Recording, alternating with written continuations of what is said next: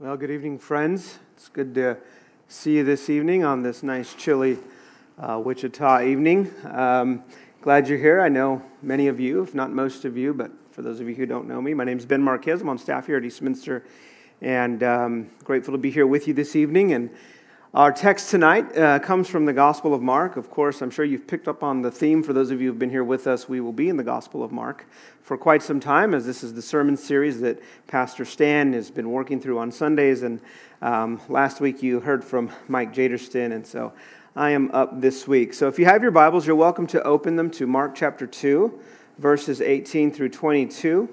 I'm going to go ahead and read the text for us, but you are welcome to follow along if you'd like. And just so you know, I am reading from an NASB translation, just for those of you who wonder. Um, I know not everybody's translation will look like that, so I just want to let you know. So listen to the words of the Lord. John's disciples and the Pharisees were fasting. And they came to Jesus and said, Why do John's disciples and the disciples of the Pharisees fast? But your disciples do not fast. And Jesus said to them, While the bridegroom is with them, the attendants of the bridegroom cannot fast, can they? So long as they have the bridegroom with them, they cannot fast. But the days will come when the bridegroom is taken away from them, and then they will fast in that day. No one sews a new patch of unshrunk cloth on an old garment. Otherwise, the patch pulls away from it, making the tear worse. No one puts new wine into old wineskins. Otherwise, the wine will burst the skins, and the wine is lost, and the skins as well. But one puts new wine into fresh wineskins. This is the word of the Lord. Let's pray. Father, we thank you for today, and we thank you for your word. For by it, Lord, we live, by it, we are nourished and fed. And so, Holy Spirit, we ask for your gracious activity amongst us this evening that we would not only understand your word, but that you would give us power to carry it through. We pray this in Jesus' name. Amen. There was a book written in the early 1980s it was called Idols for Destruction. It was written by uh, a man by the name of Herbert Schlossberg. I don't know how to say it. He was Jewish. Schlossberg. Um, and I don't know, a couple of years ago, somebody had told me about it, thought I might be interested in it. And so I got the book and read the foreword. It was, the foreword was written by a guy I used to really love to read.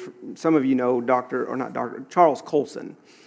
Um, if you don't know Charles Colson, he was a man in the 70s who spent about seven months in prison because he had his hands in the Watergate scandal. He was a good friend of uh, President Richard Nixon. And so he spent some time in prison. Um, he became a follower of Jesus in prison. Um, he wrote prolifically on you know, politics and stuff like that, and he actually started a prison ministry that today in our country is actually the largest prison ministry to prisoners and ex prisoners.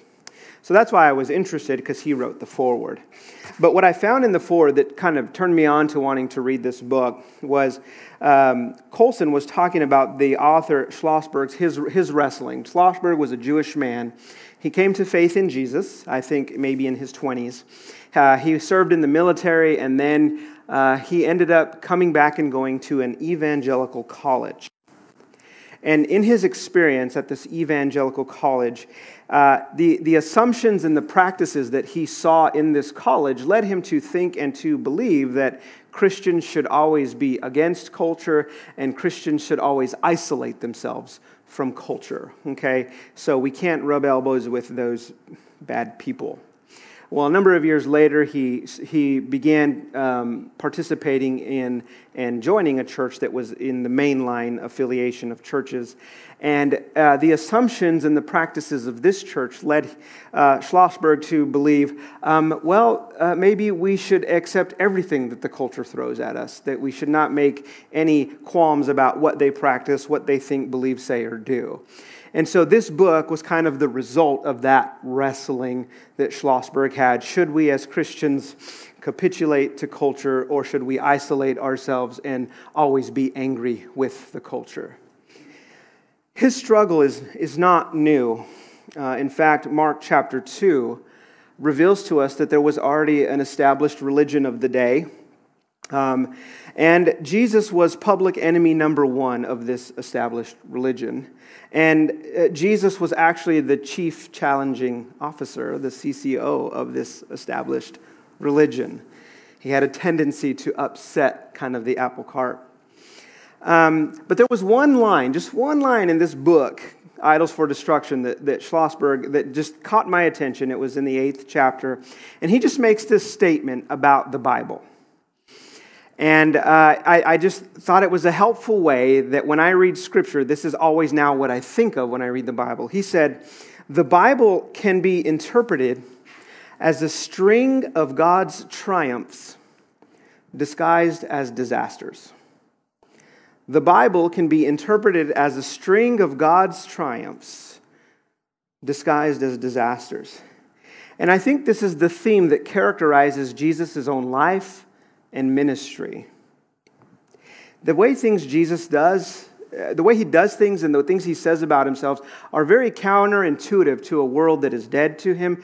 And even those of us as his believers, uh, sometimes Jesus says and does things that kind of, quite frankly, make us blush a little bit and we feel a little embarrassed. And we're going to see this, I think, in the text. Sometimes we as Christians are uncomfortable with the things Jesus says and the things he does. And we'll, we'll see this here in a moment.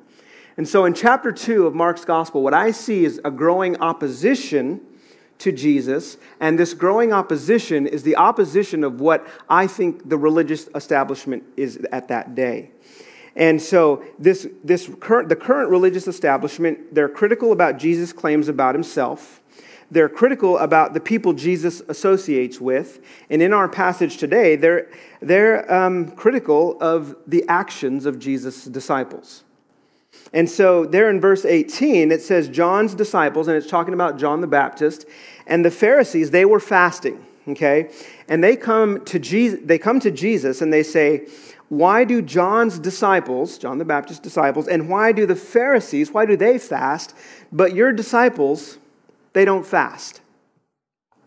Now, I think the implicit assumption uh, held by these disciples who are asking Jesus this question, I think if they were really honest, they would say something like this um, Jesus, um, we can see very clearly that your disciples' actions do not comply with the standard operating procedures of the establishment.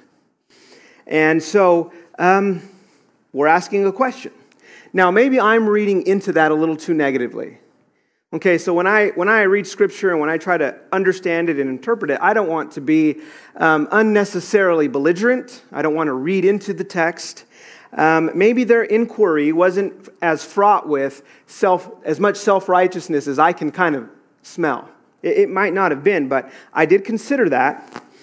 And I, I want to give people the benefit of the doubt because I like to receive the benefit of the doubt. But in light of the there's four total questions in this chapter. In light of the two previous questions that have already been asked of Jesus, I think this question has an air of opposition against Jesus.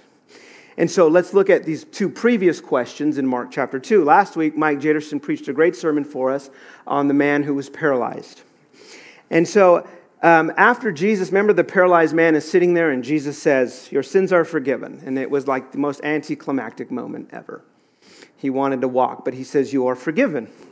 And after that, it says in verse 6 some of the teachers of the law, the religious establishment, was sitting there and they were thinking to themselves. Now, they don't, they don't express their question verbally, they just say, Why does this fellow talk like that? He is blaspheming. Who can forgive sins but God alone? So, the question is in opposition to Jesus' claim about himself now, they don't air this publicly, it's only hidden in their hearts, okay? And the interesting thing is, they actually hit the nail on the head. They know what Jesus is claiming, they know Jesus is saying he is God.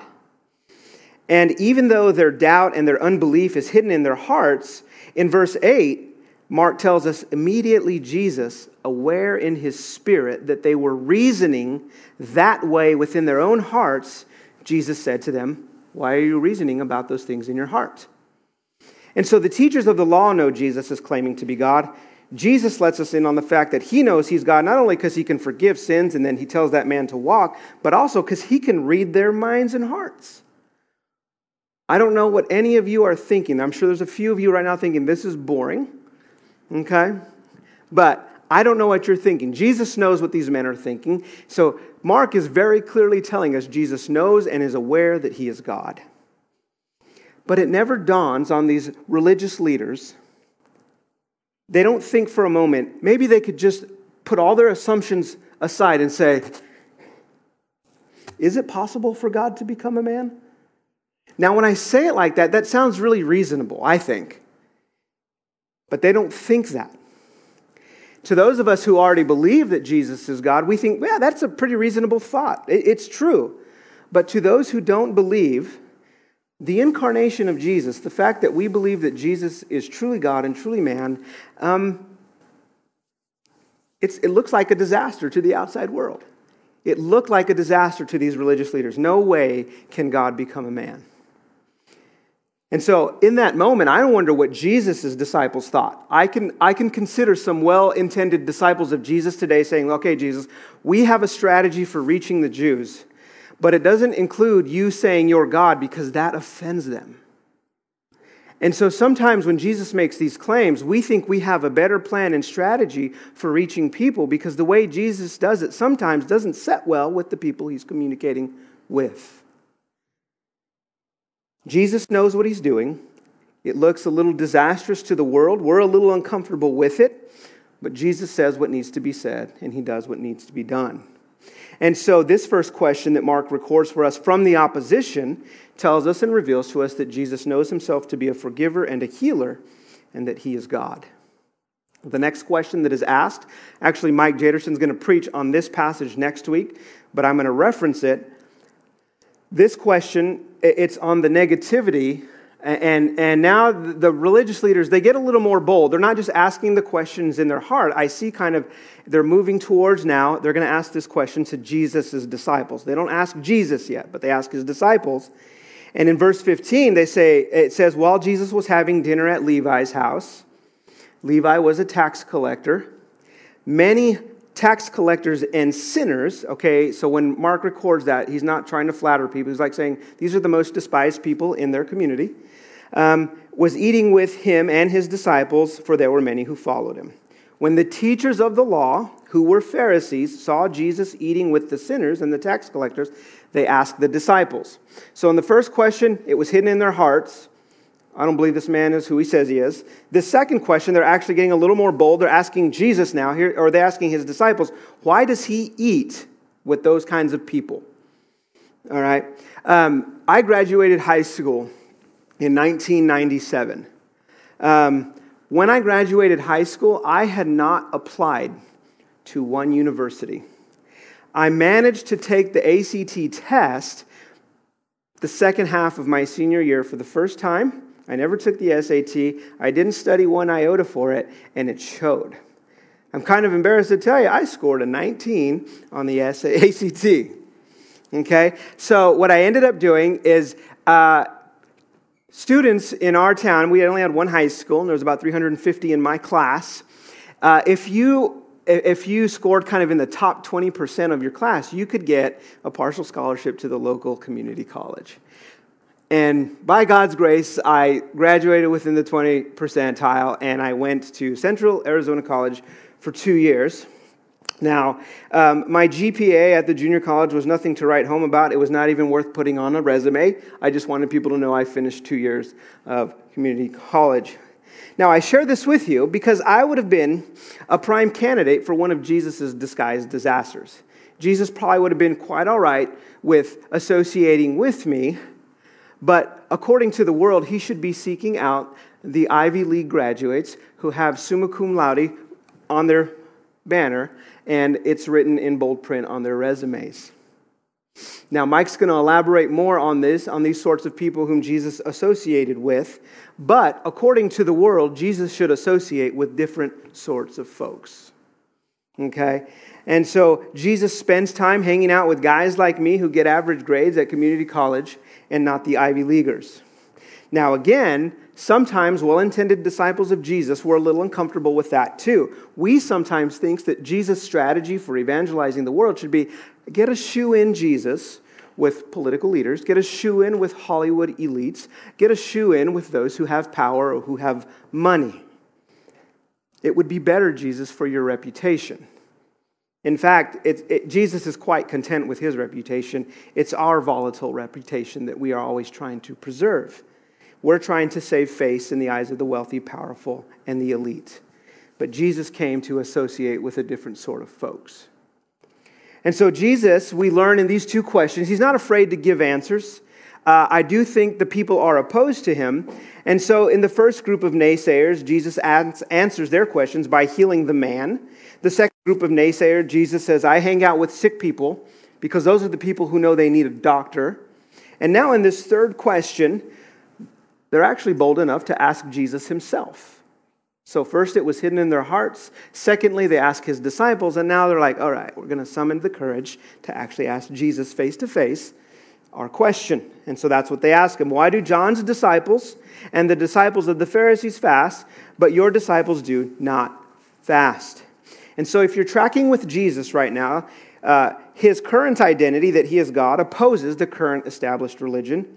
The people he associates opposes the current established religion, and now the actions or the lack thereof of his own disciples oppose the current established religion. These men have taken notice that Jesus has not required of his disciples to fast. You see, the stricter Jews, and this would have been these guys, uh, they made a practice of fasting. These Jews, um, historically, we know that they had a custom of fasting on Mondays and Thursdays and their fast was typically from 6 to 6, sun up to sundown. Now, what you might need to know is that in the Old Testament, God did require his people to fast, but it was only one day a year on the Day of Atonement. And so these guys didn't want to play on the junior varsity team anymore, so they took it to the next level. Um, and so they were, I don't know, maybe trying to get some extra credit with God, but uh, on a on a little more serious note, I think Jesus has a way of making people who take themselves too seriously a little uncomfortable, and I think that's what's really happening right now. And so these men are doing something that God does not require. They are not required to fast two days a week. That's not a bad thing, okay? I don't think Jesus is upset with that, and we're going to see that in his answer.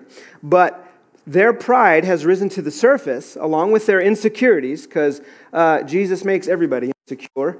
Um, and rather than question their own practices, they question the practices of Jesus' disciples. Again, they could have asked the question well, maybe we're doing something wrong.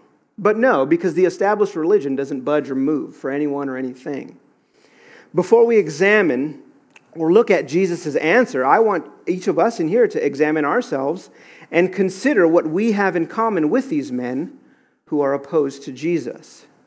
As I said earlier, those who don't believe in Jesus will always think that what Jesus says about himself and the things that he does looks a little bit foolish.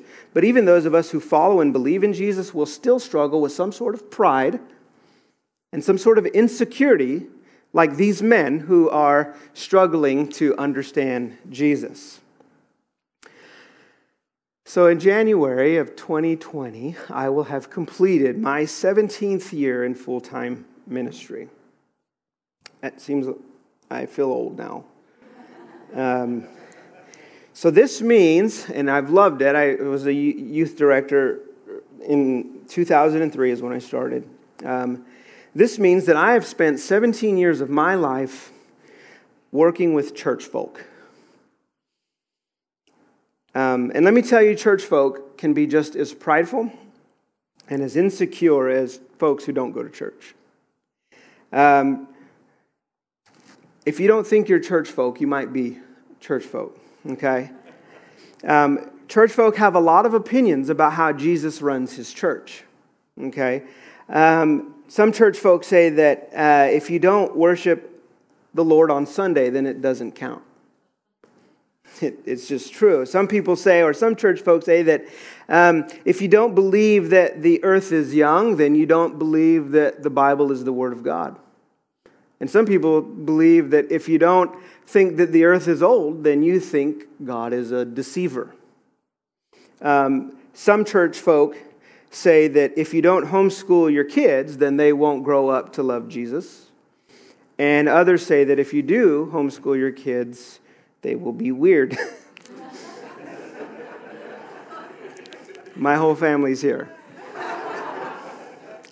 Um, some church folks say that if you're a Republican, then Jesus is embarrassed of you.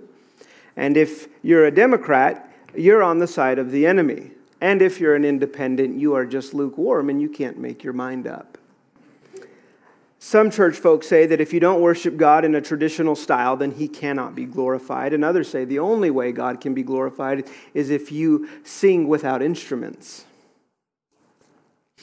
Church folks say that you don't know God unless you speak in tongues.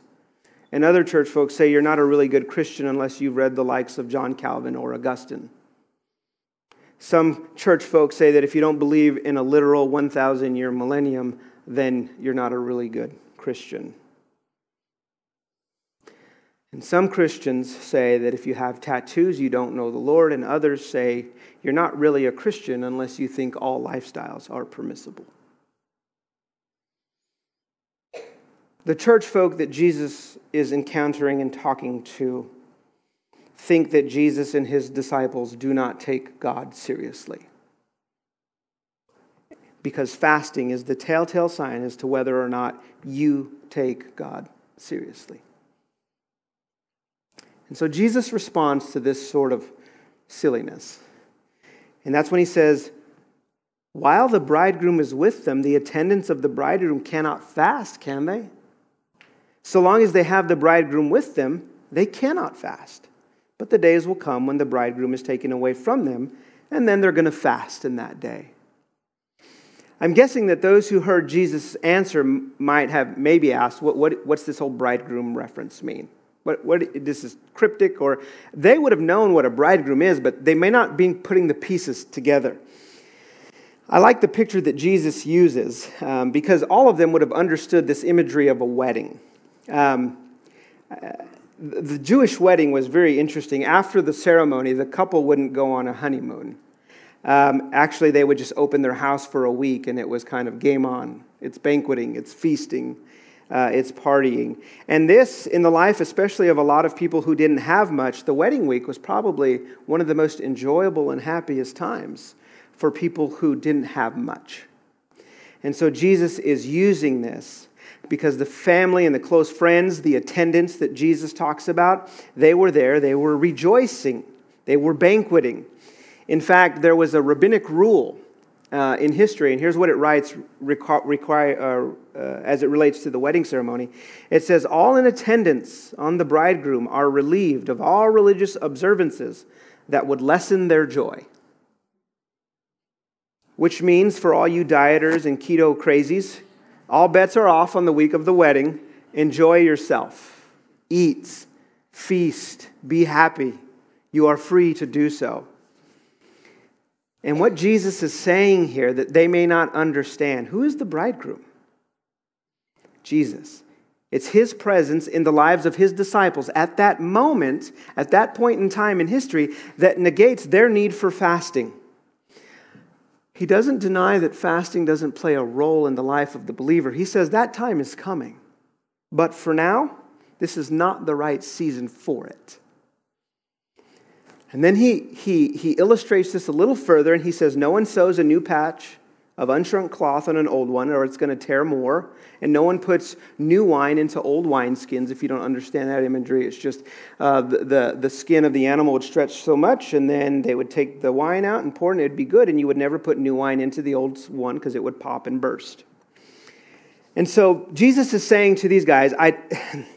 to require my disciples to fast right now would be like trying to put unshrunk cloth on an old garment and new wine into an old wineskin. It's just not going to work I don't understand the times right now.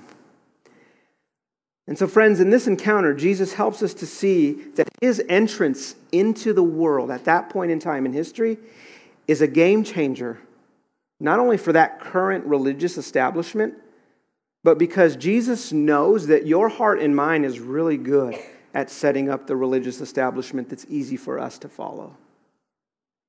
And says Jesus is on the stage now and all things are changing. This establishment that Jesus is up against is at odds with him and his claims about himself. This establishment that Jesus is opposing is at odds with the people that Jesus is comfortable with being with. And this establishment questions Jesus' own religious sincerity because his disciples don't fast. And so let me ask you this, brothers and sisters. How can you and I know if our church attendance, if our participation in the Lord's Supper, if our Bible reading, our private devotions, or even if you fast, how can we know if our religious observances, our religious beliefs count for anything, or how can we know if they're actually serving like the religious establishment to oppose Jesus and to build up our own pride and ego? How can we know the difference? A number of years ago in my first church, when I was the youth director, we had an elder um, who seems to operate as the chief curmudgeon of misery. It happens in churches. Um, and uh, everywhere this man went, it was, very, it was really a trying and very difficult person. One evening, uh, he was at the church just before we had youth group, which is the last time any youth pastor wants their elders surveying the church when we're getting ready to start youth group, because that's when it's the craziest. And so this night, uh, me and my leaders, uh, we had decided to order pizza for all of our students. And, and we had a, always had a fairly large group of students. We could have anywhere from 60 to 100 kids.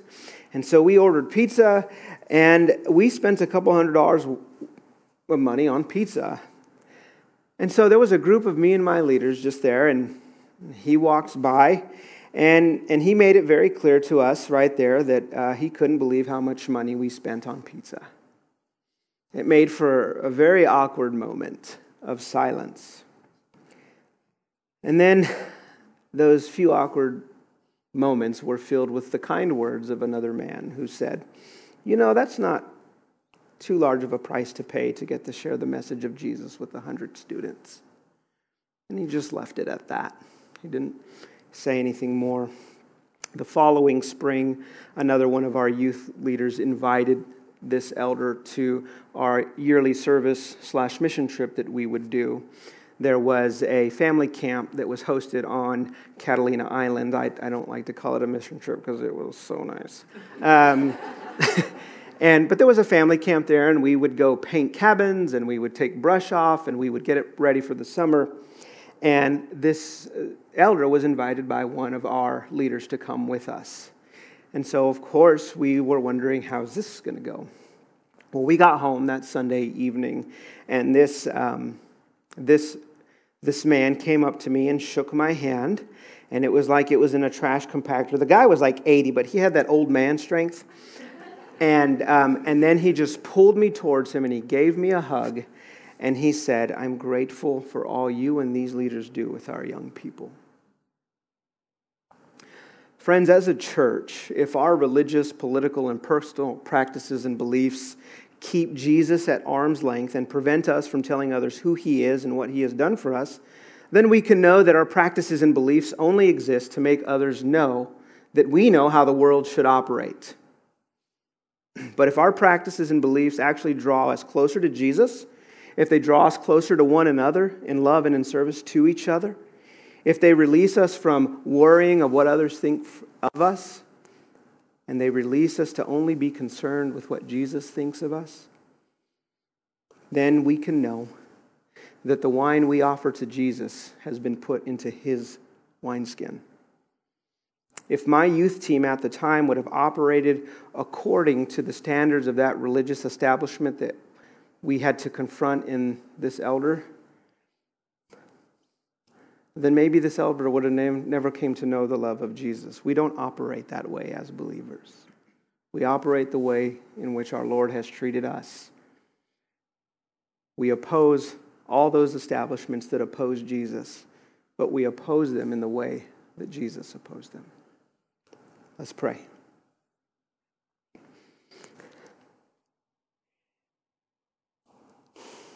Father in heaven, um, we thank you Uh, first of all, Lord, that Jesus is not afraid, he's not a coward.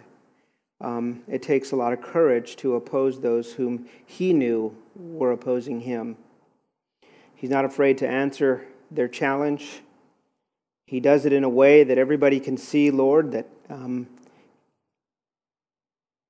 that he is who he says he is. And so, Father, as we see this, as we see how Jesus encounters um, and opposes the establishment, Lord, this establishment doesn't allow people to come and see Jesus and know who he is. Rather, it keeps people away, it keeps people at arm's length. And so I pray for Eastminster Church, God, that we would be a church who opposes any establishment, Lord, uh, that opposes Jesus. Help us, Jesus. Soften us to your ways and to your truth. Help us to remember that our religious practices and observances, Lord, um, do matter. And yet we have to always be aware of how we are carrying those things out. And so, Jesus, we thank you. We thank you that you defended your disciples. We thank you that you told the truth to those who opposed you. And we thank you, Lord, um, that you have called us to yourself. And so help us, Lord, to practice offering wine into your wineskin so that, Father, um, you can have your way with us and uh, with our church. Have mercy on us, God. We thank you for this time together, and we pray that you be with us now as we prepare our hearts to receive the bread and the wine. In Jesus' name, amen.